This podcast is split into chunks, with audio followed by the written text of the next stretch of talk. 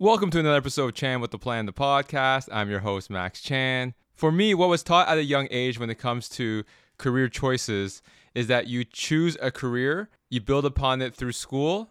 Once you start your career at a company, then you tend to stick to that field until you retire. However, that's old school thinking. As when I got older, I realized that many professionals have multiple jobs, multiple careers throughout their lifetime. And to help me discuss this topic further, I have invited Andrea Yacub Macek to help me discuss her career journey and how the curveballs that she has faced in her career actually helped her pivot to where she wanted to go. So, a little bit about Andrea. She's the founder and CEO of her career coaching company, AYM Consulting. She helps recent graduates and young professional women have fulfilling careers. Whether you are going from college to a career or ready to create a new path, she will expertly and personally guide you through the transition. With over a decade of work experience, Andrea has a dynamic background in career development, human resources, healthcare operations, and project management. Now, let's get into my discussion with Andrea on how to overcome curveballs to guide you onto the right career path.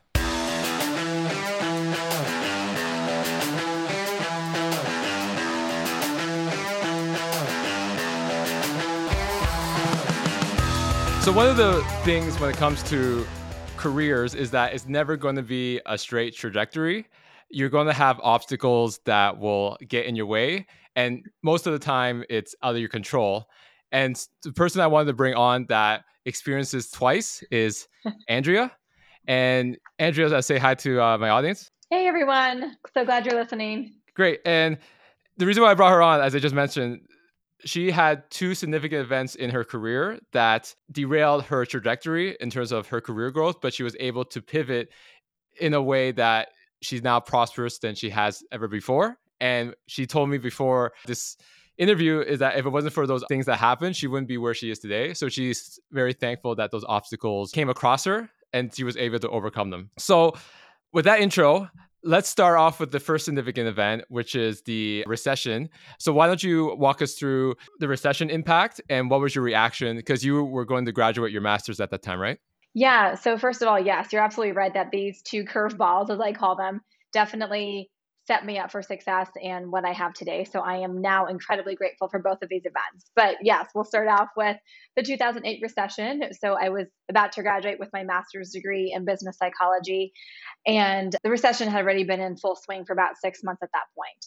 So it was a very scary time. So any recent grad right now, whether high school, college, second degree, third degree, whatever you're doing, certificate, I can completely relate to the apprehension and the nerves and the fear that you're feeling and walking into an unstable job market. And I felt the exact same way. I was really scared about what my prospects looked like. And I think the biggest thing that really hit me was I had to face that I didn't really want to do the job that I thought I was going to be doing. And those opportunities were paused so I did have interviews lined up that were canceled. I didn't have offers yet, but opportunities were coming off my plate and that was really scaring me. But what really scared me again the most was I realized that's not what I wanted to do anymore. And so I was faced with my first of many career pivots at that time and figuring out how I was going to align my experience at that point and my education to go forward with a career. Can you elaborate on that? So you mm-hmm. had this pathway in mind and then yes. throughout the recession and like canceled interviews and not getting job offers, you realized during this time that the thing that you wanted to do was actually not the thing you wanted to do? Yeah, so I'll back up. Great question. So I was getting a master's degree in industrial organizational psychology, the three longest words you could put together, I think, for a degree, but essentially business psychology with a focus in human resources. So I wanted to do, you know, the sexy, the gig and consulting and travel and, you know, never be home and you know, do that type of thing. So I was really gunning to go for the, the big four firms, right, to work for one of those. And during this recession and during that transition period, I'd actually made a lot of friends that were in that industry already previous to the recession and was seeing how they weren't loving it. They were a little burnt out. They were feeling lost in their careers.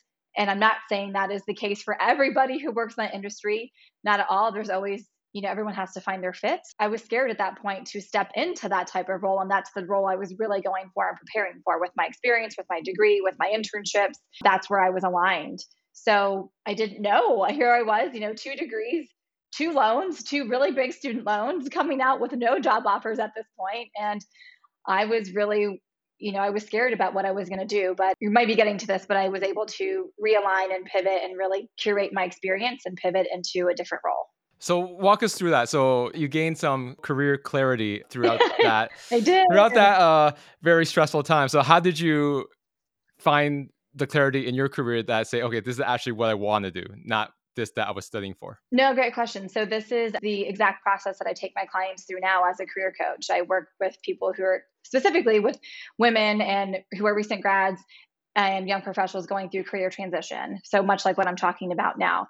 So I really had to understand, first of all, what it is that I really wanted. Like I said, I was faced with an un, unprecedented situation in my life where I thought the job I thought I wanted was I thought was going to be available, that not available. And then I realized I didn't really want it anymore. So I had to first really take some time and figure out what it is that I actually wanted and why I wanted it and really connect those two things together. So a lot of people it's, you know, flexibility to travel, it's work-life balance, it's financial stability. So I had to figure out what of those things I really wanted and then work backwards from there. So again, this is the process I do with my clients of looking at, okay, based on let's say my top 10 classes in school and the internships that I had, what were all of the hard skills, the soft skills, the transferable skills that I had.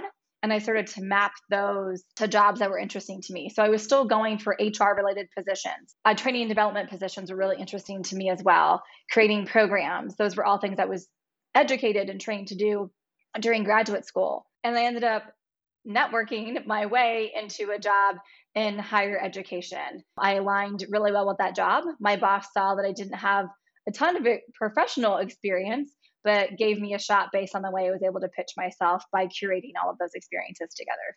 You mentioned networking, and networking seems to be a very big thing right now. Like everybody says, applying online is very tedious. And the other mm-hmm. way that's more effective is networking. So, can you walk us through more about how you were able to network into the higher education opportunity that you received? Yes, I would say networking has probably always been popular. Just people are maybe more aware of it now because I will say one benefit with the pandemic has been the opportunity to reach out to people across the world and have conversations that maybe we wouldn't otherwise have had. So for me, I am naturally a people person and I recognize that and I know that for introverts, it's not always as doesn't feel as approachable, but it definitely is. And so for me, relationship building and networking and being of value to other people has just been always very important to me. So I took a lot of steps to do this in graduate school. So I actually got permission my last semester of graduate school to take a week off and go to networking events in Chicago. So at the time I was living in Tennessee and I'm currently in Chicago still. And I had um, applied strategically, like I said, using that process I talked about earlier, strategically applied to jobs that were really well matched with the skill set I had curated and spent a week. So I got permission to take a leave of absence from my classes. Mind you guys, this was probably three weeks before midterms in my in my last semester of graduate school and networked my butt off. I came to Chicago for seven days and attended, I think maybe 10 or 15 events during that time frame. And but I had already reached out to people on LinkedIn. And you guys, this is 13 years ago. Okay. This was not like social media wasn't hot then. LinkedIn wasn't what it is now. This was old school networking using LinkedIn for what it was originally meant to be. So I had warmed up those relationships on LinkedIn first. I reached out to people, found networking events, had coffee dates, had lunches, went to old school in person networking events, and made those relationships. And at one of those events, I met my future boss got his card, followed up. There was an opening. He emailed me about the job, flew back to Chicago to interview, and ultimately landed that job. But it was a longer process from that networking event to hire was about six months. That was actually one of my questions. Like, how long did it take you to implement that networking strategy to get to your next opportunity. You said six months. And I think the common thing that a lot of professionals don't realize is that networking is a long game. Like people expect like yeah. having a few conversations will get you that next opportunity. And then they get frustrated that they're not getting those opportunities as quick as they thought based off the networking. Mm-hmm. So what are some additional advice that you would provide professionals that are looking to network to their next opportunity? Yeah, this, you know, Max, from watching my content on LinkedIn, this is one of my absolute favorite topics to talk about. So I'll try not to go off on a tangent here. But the first thing is make it approachable. If you're not used to networking and having conversations with people, makes you nervous, that's understandable. Start with who you know. You already have the great news is networking is a free value add asset to your career that you already have. It's a strategic tool already in your pocket right now that you don't have to go buy. So start with who you know. Reach out to your friends, your family members. If you go to workout classes in person or virtually, that's a network right there. So that's one is looking at who you have in your life that you can talk to and that's not going to be intimidating. Secondly, what I just mentioned was creating that connection. So again, if you work with them, if you're friends with them, if they're in your family, if you work out with them, you already have a commonality. That's a great way to start a conversation. If you're doing this virtually and using LinkedIn, which Max and I are huge advocates, of course, of using this platform, and we don't work for LinkedIn, so we're not. but if you're doing this virtually, commenting. I know Max talks about this too a lot on his content. Commenting is one of the best ways to network because you're starting a conversation, you have time to think about it, you're not facing that person right away, and you can leave a really personalized value add comment. And I will guarantee you, nine times out of 10, that person's going to comment back or write you back, and you can build a relationship that way. So, those are three main strategies I would recommend to people. Great. And just to rewind a bit, what are some common misconceptions about the job search? Like for you, when you were in mm-hmm. university, what did you think the job search would be like? Was it like just apply to a couple places and get a job? Like because there's a big misconception on like, yeah. how strenuous job search is, and like from the two mm-hmm. curveballs that you've that you'll be talking to us about, that you'll talk about the other one a bit later. Obviously, you didn't expect it to be like that, right? So, what was your perception of job searching when you were in school to like now as you're a bit older? Great question. So much like most recent graduates, my perception was, hey, you know what? I got, I checked the boxes, right? I picked the right major. I got the quote unquote right, right degree. I got the right experience, got the internships, did all of the things right. So my perception was, okay, I'm going to apply for a handful of jobs, have some interviews, and bam, you know, career started, you know, trajectory started. It's going to be that simple. I was wrong. And you know, we're not meant to be misled, but unfortunately, that perception is perpetuated in school. That is something I definitely want to change. But that's what I thought it was going to be. It was not that. It was definitely, like I mentioned, really getting clear on what it is that I really owned and what I had in terms of skill sets, hard skills, soft skills, experience. How I think the biggest piece that's missing right now that people have a misconception about is how to communicate job search is really about communication, communicating your value, your worth in a job application, in a resume, in a cover letter, on LinkedIn. You have to know how to speak effectively and clearly to the employer. They're looking for how you can help them. So communication is key. I think that's probably the biggest misconception about a job search. And just to add to that communication thing, a lot of people like when they have their resume and they're getting these interviews and they're not landing the job, they blame it on the interview. So they always try to tinker it. Yeah. And the thing is like the resume is working, you're just not communicating effectively enough. But they always go back to the the resume, right? So like what's your yes. opinion in terms of how much should you tinker a resume even when you're getting interviews for jobs? Oh, Max, I could also do a whole episode on this too. So this is again and this is no again i'm not blaming anybody. So if you're listening to this i'm not saying that you're bad at what you're doing that it's wrong. What you're missing some pieces here. So the biggest thing i see with my clients that i work with when they're looking for a job is and much like most job seekers they're casting too wide of a net. So to your point they're tinkering and they're updating that resume to fit the job. They're trying to fit into a job description rather than knowing effectively how they actually fit into the job. They're trying to fit into the wrong box. And that creates a lot of time wasted, a lot of energy wasted because they're tinkering to fit into something they may not even want or don't even know really how they fit. And so they spend an arduous amount of time trying to fit somewhere that they don't actually fit. So this is not to say that you should not tailor your resume. You absolutely should. But again, it goes back to clarity. You need to really understand for yourself again what you want what your skills are what your value is and how you're going to articulate that. Because when you have that nailed tailoring your resume becomes simple and becomes a lot more time effective and you're not wasting hours of your time updating your resume every single time. You have you have templates you can use. Oh great. And let's move on to the uh, next phase the, the next curveball. Uh, so why don't you uh, why don't you walk us through the second curveball that you uh, that you faced? Yeah so this was almost 10 years after I left graduate school. So this was not that long ago. This was exactly 30 days after I got married. and I was laid off from my corporate position. And definitely was a shock. Well, let me take that back. I, I saw the writing on the wall. I knew it was coming. It was a shock because I thought the layoff would be six months later than it happened. So I'll, we can go, I can keep going, but I'll let you. yeah, keep going. Just, just elaborate. Okay. Like, how did you knew it was coming, but you were expecting to be okay. later? Yeah. So I knew this was coming because this is from experience. So I was formerly an HR business partner in a previous role, and I had gone through a merger and acquisition with that with that company when I was in HR. So working on that side of the business and you know taking the company through that merger, I understood the behavior and the communication that tends to happen when that's going on. And I just want to preface you guys, layoffs can happen for a lot of different reasons. You know, right now we're seeing that because of the pandemic, you know, companies are having to, they're not, they don't have budget, they don't have resources. There's a lot of different reasons. There also could be leadership changes. In my case, it was a leadership change. The company was going through a reorganization, new leadership was coming in. And so they wanted to do things differently. And I knew the layoff was coming because I had been hired only nine months before the layoff occurred. So I was the last person hired on the team and then therefore the first one to go. And that typically does happen if they're doing layoffs. Often they'll look at, and again, it's not to scare people, but typically that might happen. If you were hired more recently, you might be the one to be to be let go first.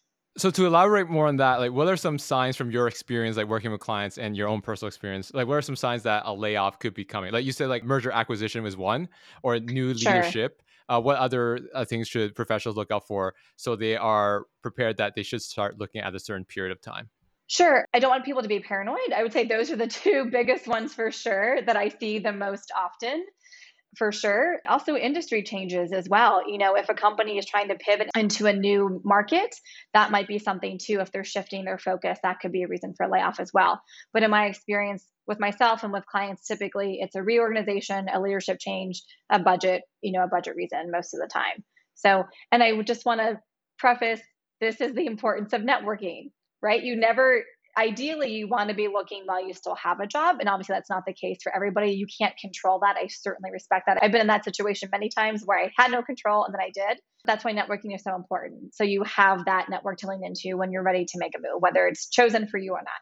Great point. and in terms of you getting laid off like 30 days after your wedding so like what was the so like, I, am not sure how much you can divulge. So like was there like a meeting sure. hey sorry andrea we have to let you go or like how, how did that all like work out?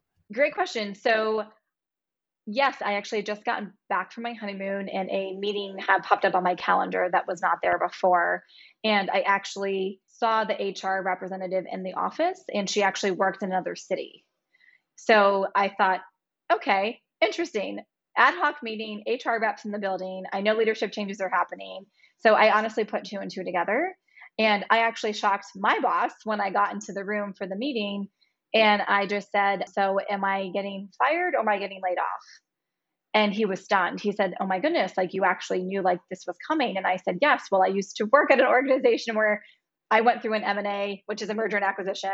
So it actually was a very it was a fine conversation. I was able to mentally prepare even though that was a shock to have the meeting come up on my calendar day of, I was able to mentally go into that meeting with some control. But you guys, I'm also saying too, this comes from experience. I've been in a lot of high tense meeting situations where I had to think on my feet. So that came from experience. I don't want to say you all need to go in there calm and collected if God forbid this happens to you. That came with practice. So, and I will preface too, this job was not the right fit for me. So I was actually already starting to network prior to my wedding and looking for jobs. And I had already had interviews prior to the layoff. Wait, just to confirm, so you had your wedding 30 days before, but you just came mm-hmm. back from your honeymoon? Like, like, is it the first day after your honeymoon? My first day back. Yeah. The first day first back, back after your honeymoon, yeah. you had that meeting. Yes.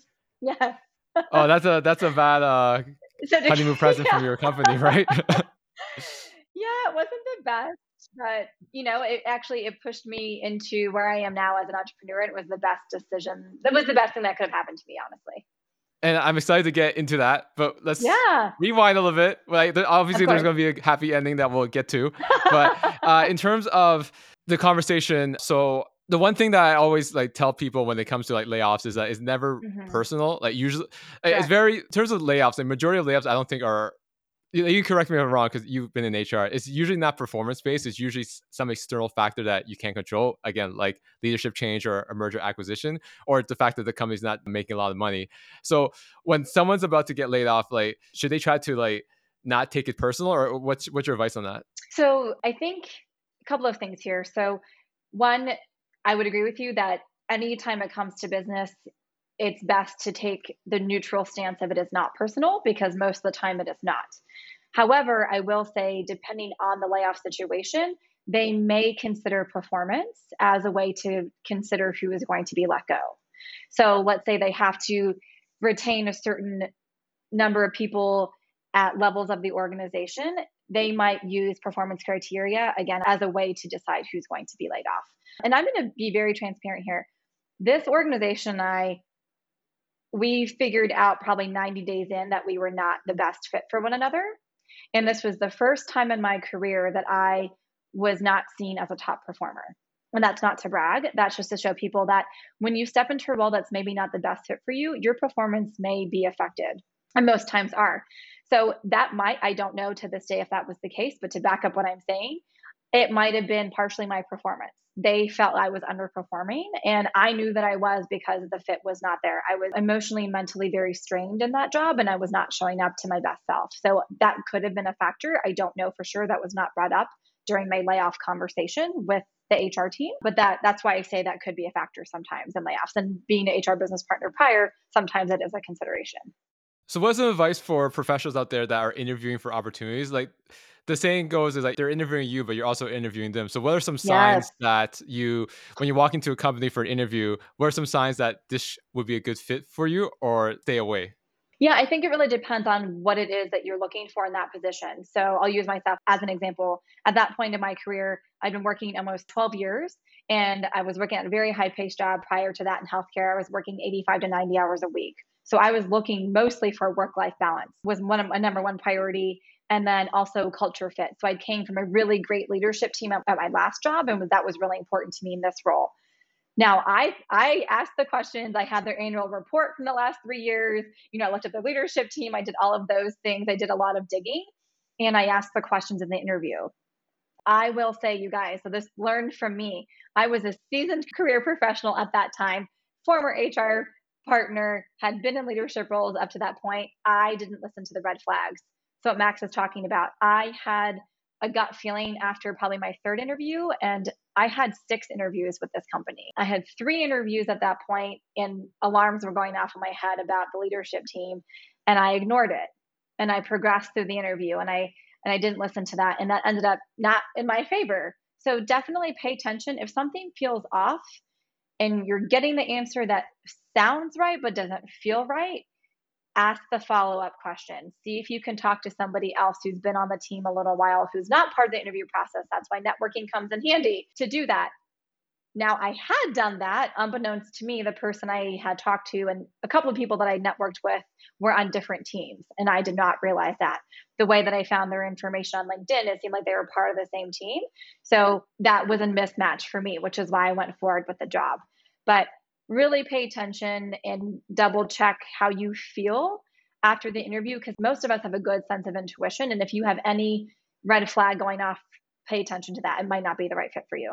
Those are some valid points. And yeah, well, well, they are right. So when you have a job and you're looking for one, like you, you tend to be more aware of the red flags. But when yeah. you're laid off for like months on end because of, like, for example, COVID, you might want to mm-hmm. grab the mm-hmm. first opportunity you want that you get, even though it might not be good for your mental health. So, sure. what is some yeah. advice for that situation where you've been laid off for a while, money's running low, and this might not be a good fit, but you want to do it anyway because like you just need that money coming in now? Yeah, I would say, you know, if that's the case, which I, I understand, I've definitely been there you know you know what your priorities are in terms of getting through that job i would say then if that's the case and you have to take that position do what you can to stay mentally and emotionally grounded outside of that job. So, again, networking, having that community of people to help you stay positive.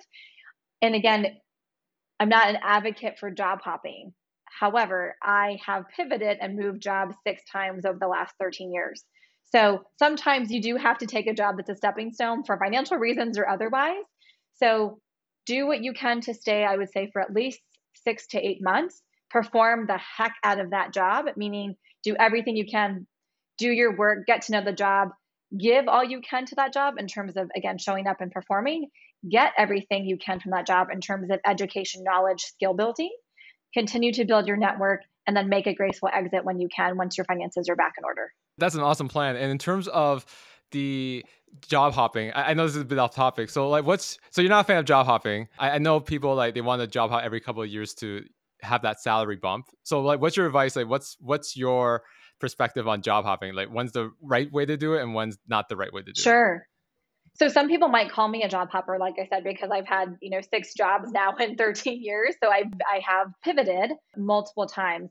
I think you again need to pay attention to why you keep jumping jobs. So if it's you're running away from a situation that you don't like, it's a bad employer, you don't like a coworker, it seems to be, and you keep ending up in the same position, you need to do some self evaluation of is it you? Is it what you're looking for? Maybe it's not the right fit.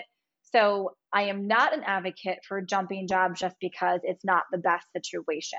And I say that as somebody who was in a toxic job environment who end up getting laid off. Because again you don't want to end up bad mouthing that position no matter how terrible it is. You don't want to ruin your own reputation just because of a bad role. So be really mindful of why you're leaving. Doesn't mean you can't bounce like i said in six to eight months or a year but make sure you know why you're doing it. If it's keep if it's financial gain there might be other ways you can do that in the organization and that might be something that you ask then in your next interview you know what is the salary structure? What is the bonus structure? What is the opportunity for growth? Is there professional education that i can have to keep growing my career? So i think there's other ways that we can look at that in terms of why you're moving on and what you're what you're trying to gain from it. So you always have a network of recruiters right? Me personally or? You speak to recruiters like in your industry right or like yeah, as a career coach, yes. Yeah. yeah. So what's their opinion of like someone that has like only like one to two year stints for like multiple roles? Like, it, it, do they get do these professionals get like red flagged or because I, I want to make sure that when people job hop too much, like what what's the perspective of like job hoppers when they've only been in roles like one to two years per role? Yeah. So that's that's a really it it depends. Much like anything, it depends on the role, the industry, the company, what they're looking for. So I would say as a general statement, and this is not, you guys, this is not the end all be all, as a general statement, industries like startups tend to be a lot more relaxed in their criteria and what they're looking for. So they they really embrace creativity and moving around and like doing what's good for you. Some other corporate, you know, more traditional jobs like corporations may not always like that. However, I will say the key here is what we've been talking about is how can you explain? How are you effectively communicating your experience and why you moved on. Because at the end of the day, if you're telling a compelling career narrative across all of your collateral, your your job application, your resume, your your LinkedIn profile, it's not going to matter. I was that candidate. I job hopped. You know, people have asked me that question, but I was able to tie it together of how the, all of that culminated into an experience that the employer wanted. So it really comes back down to communication and how you're selling yourself with those transitions. Great. And going back to the the layoff conversation. So was it like a one hour meeting, and then you got your things, and then you like went home? Is that how, how that? No, um, this was pretty quick actually, and I will say, and every company does this differently. So you know, I don't want people who are listening to this to think this is the only way it can happen because I had an idea this was happening. It was pretty brief. You know, we had the conversation, talked about, I did get some severance, talked about the severance package, you know, turning in my things. So no, it was about 30 minutes long and then I packed up my things and I left within the hour. So not all companies will handle it that way, but I would say most you're going to be, you know, exiting the company, turning in your your laptop, your badge, your materials within the same day or a couple of days. So that part I will say was a little emotionally jarring. I wasn't ready for that. That felt jarring for sure. All right, so let's move on to the uh, personal conversation. So, like, did you talk to your new husband like at like right away after you left the building, or like how, how did that work out? Actually, before that, so I once we were done with the conversation, I asked to excuse myself and went to a private conference room and called my husband. He actually worked three blocks away from me at the time. So I said, Hey, I need you to tell your boss that I no longer have a job and I need you to come come get me from work and help me bring my things home. So it was it was definitely emotional and again jarring from that perspective that I had to interrupt his day. You know, we weren't expecting that to happen. So yes, I'm not going to downplay from an emotional perspective. yeah, first day back in the office, I didn't love that job, but first day back from the honeymoon, getting ready to do a full week. And then here I am going home, you know, five hours later, not even. So yeah, that was, he came to the office, got my things, and got in a cab and went home. And it was a pretty somber evening, but I will say I was relieved. I was very relieved. And I know that's not always the emotion that people feel, rightfully so, when they get laid off. But I was at a place mentally, emotionally with that job that it was not healthy anymore. So I was relieved to not have to do that. Sure, you're getting to this, but financially, it was also very scary as well. Yeah, so I wasn't get to that, but before I get to that, one of the big things that a lot of people recommend is having a support network once you get laid off, so that you can talk mm-hmm. to people and confide with them. So obviously, you had your husband. Like, did you also talk to like your family? Did you talk to your friends? Like, how how did you recover like emotionally from this experience? Absolutely. So my husband, my friends, my family, and like I've been talking about this whole time, I've always maintained a very strong network of professionals as well in different industries. So I definitely leaned into that.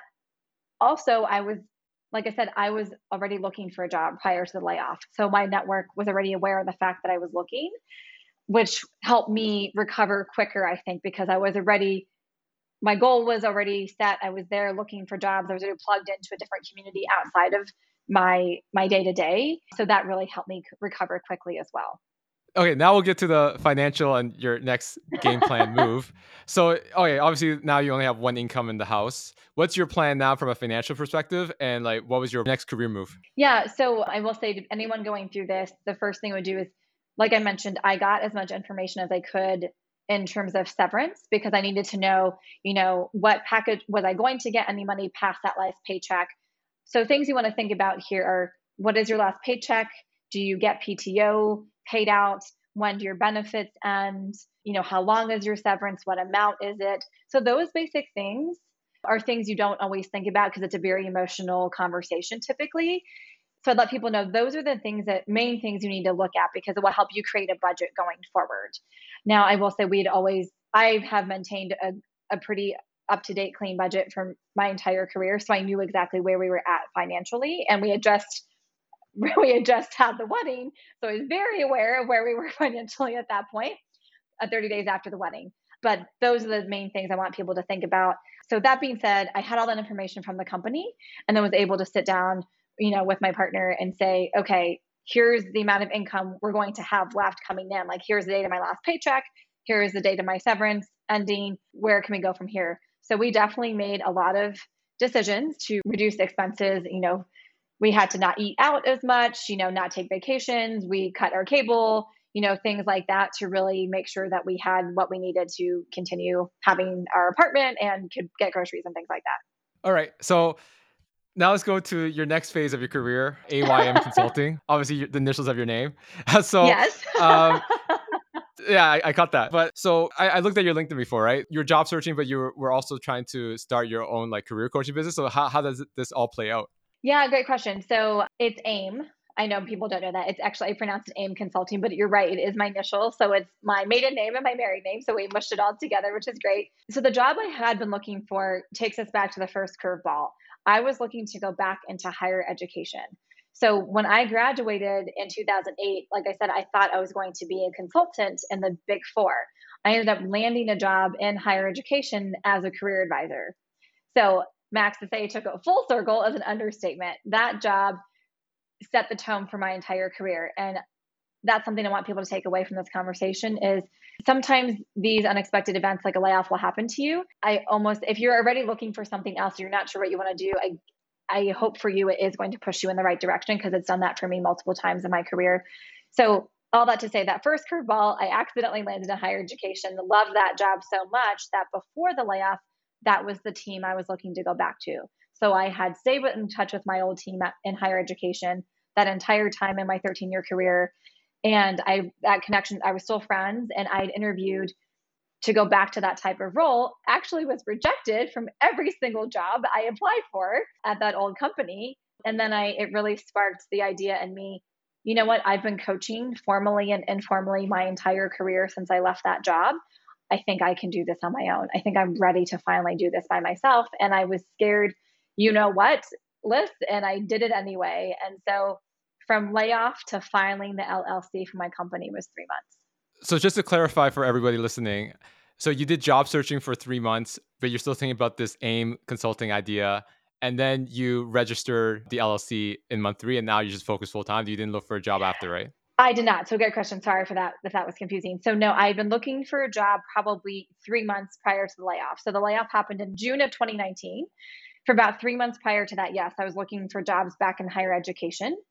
Got laid off, continued to look, and then you're correct. That August of 2019, I filed the LLC and stopped my job search and went full time in my business. Yes.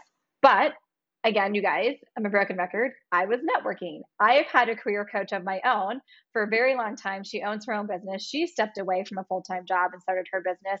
I had also been introduced at that point to five other female entrepreneurs.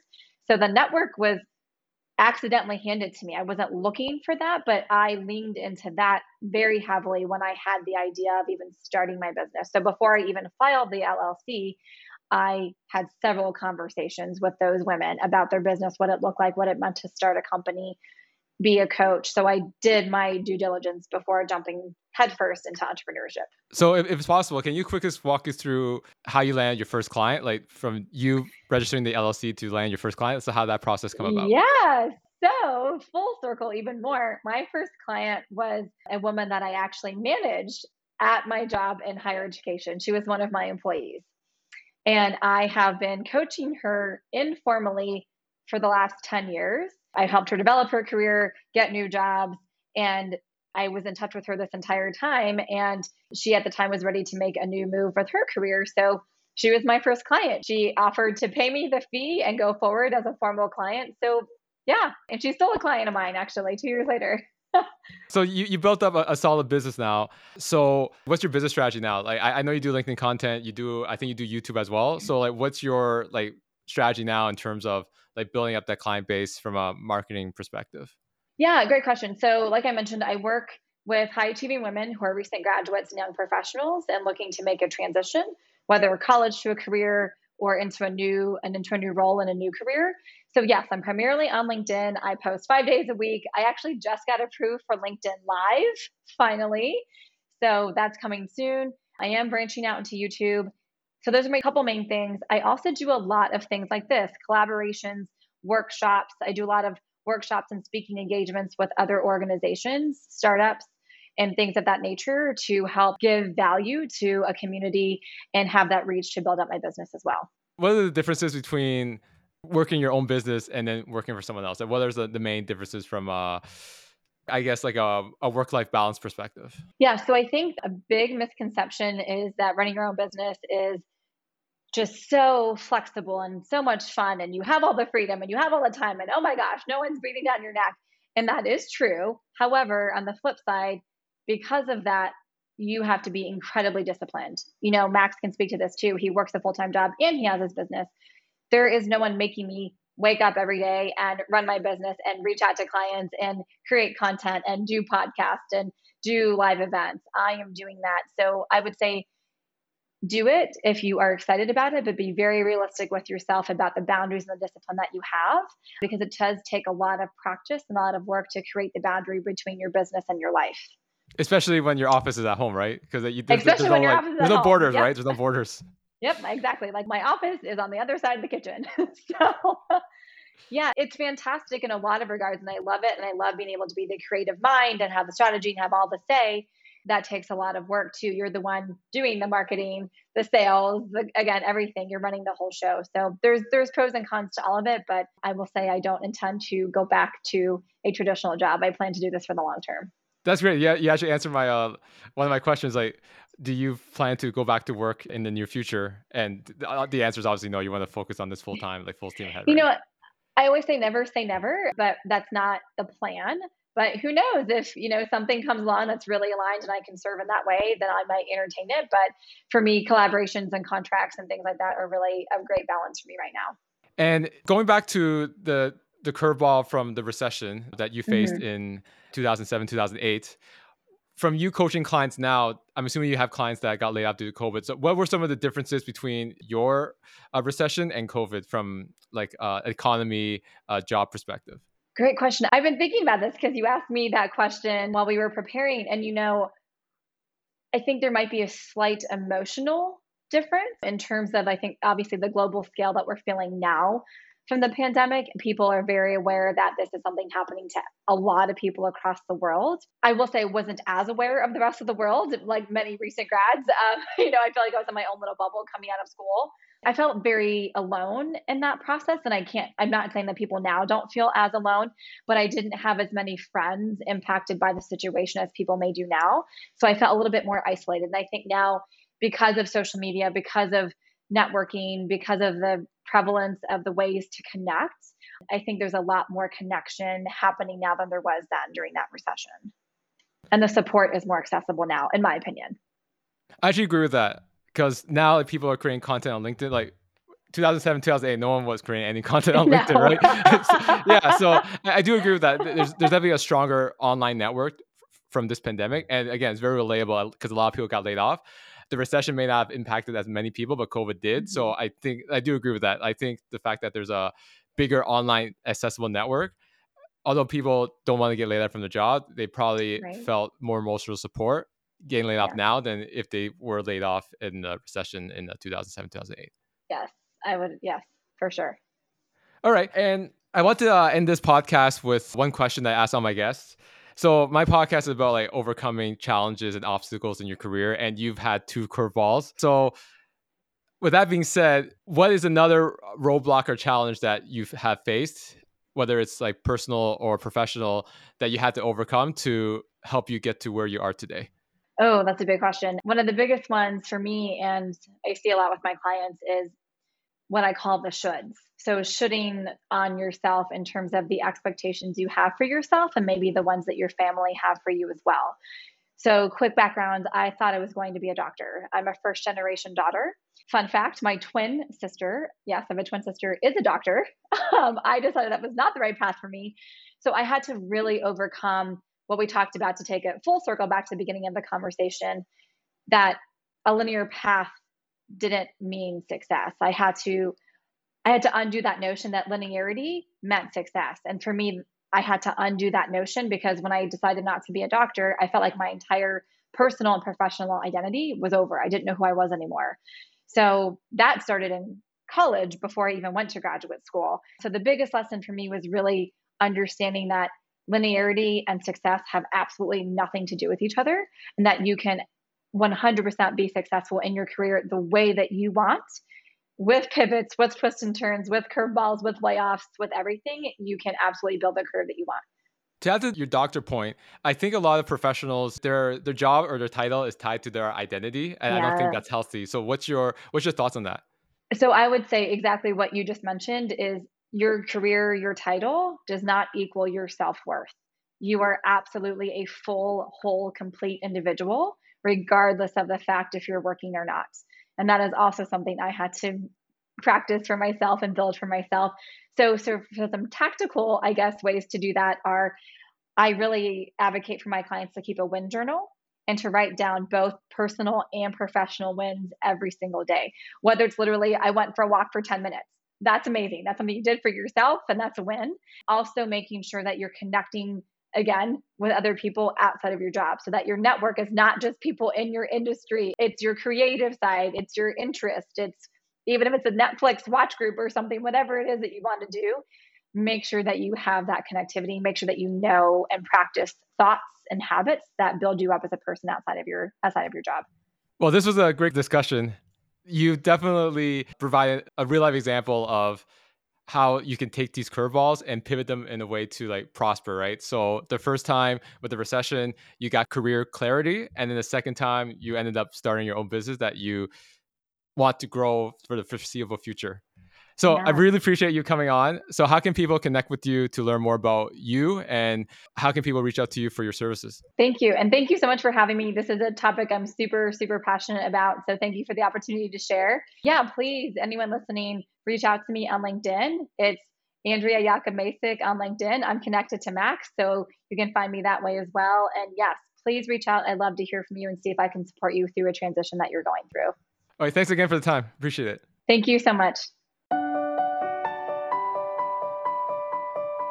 Thank you again to Andrea for sharing her own career journey and how she was able to overcome the curveballs that she faced in her career to pivot to a career path that she loves and is going to stick with for the foreseeable future. The main message that I believe that Andrea wanted to share with everyone is that career success is not linear. Going back to her career story, she initially wanted to be a doctor. However, through self reflection, she realized that that was not the way she wanted to go. She had to do a few pivots. She found something that she loves and she started a business based off that passion. And this has happened to me too, because in high school, I thought I was going on the career path of being an accountant.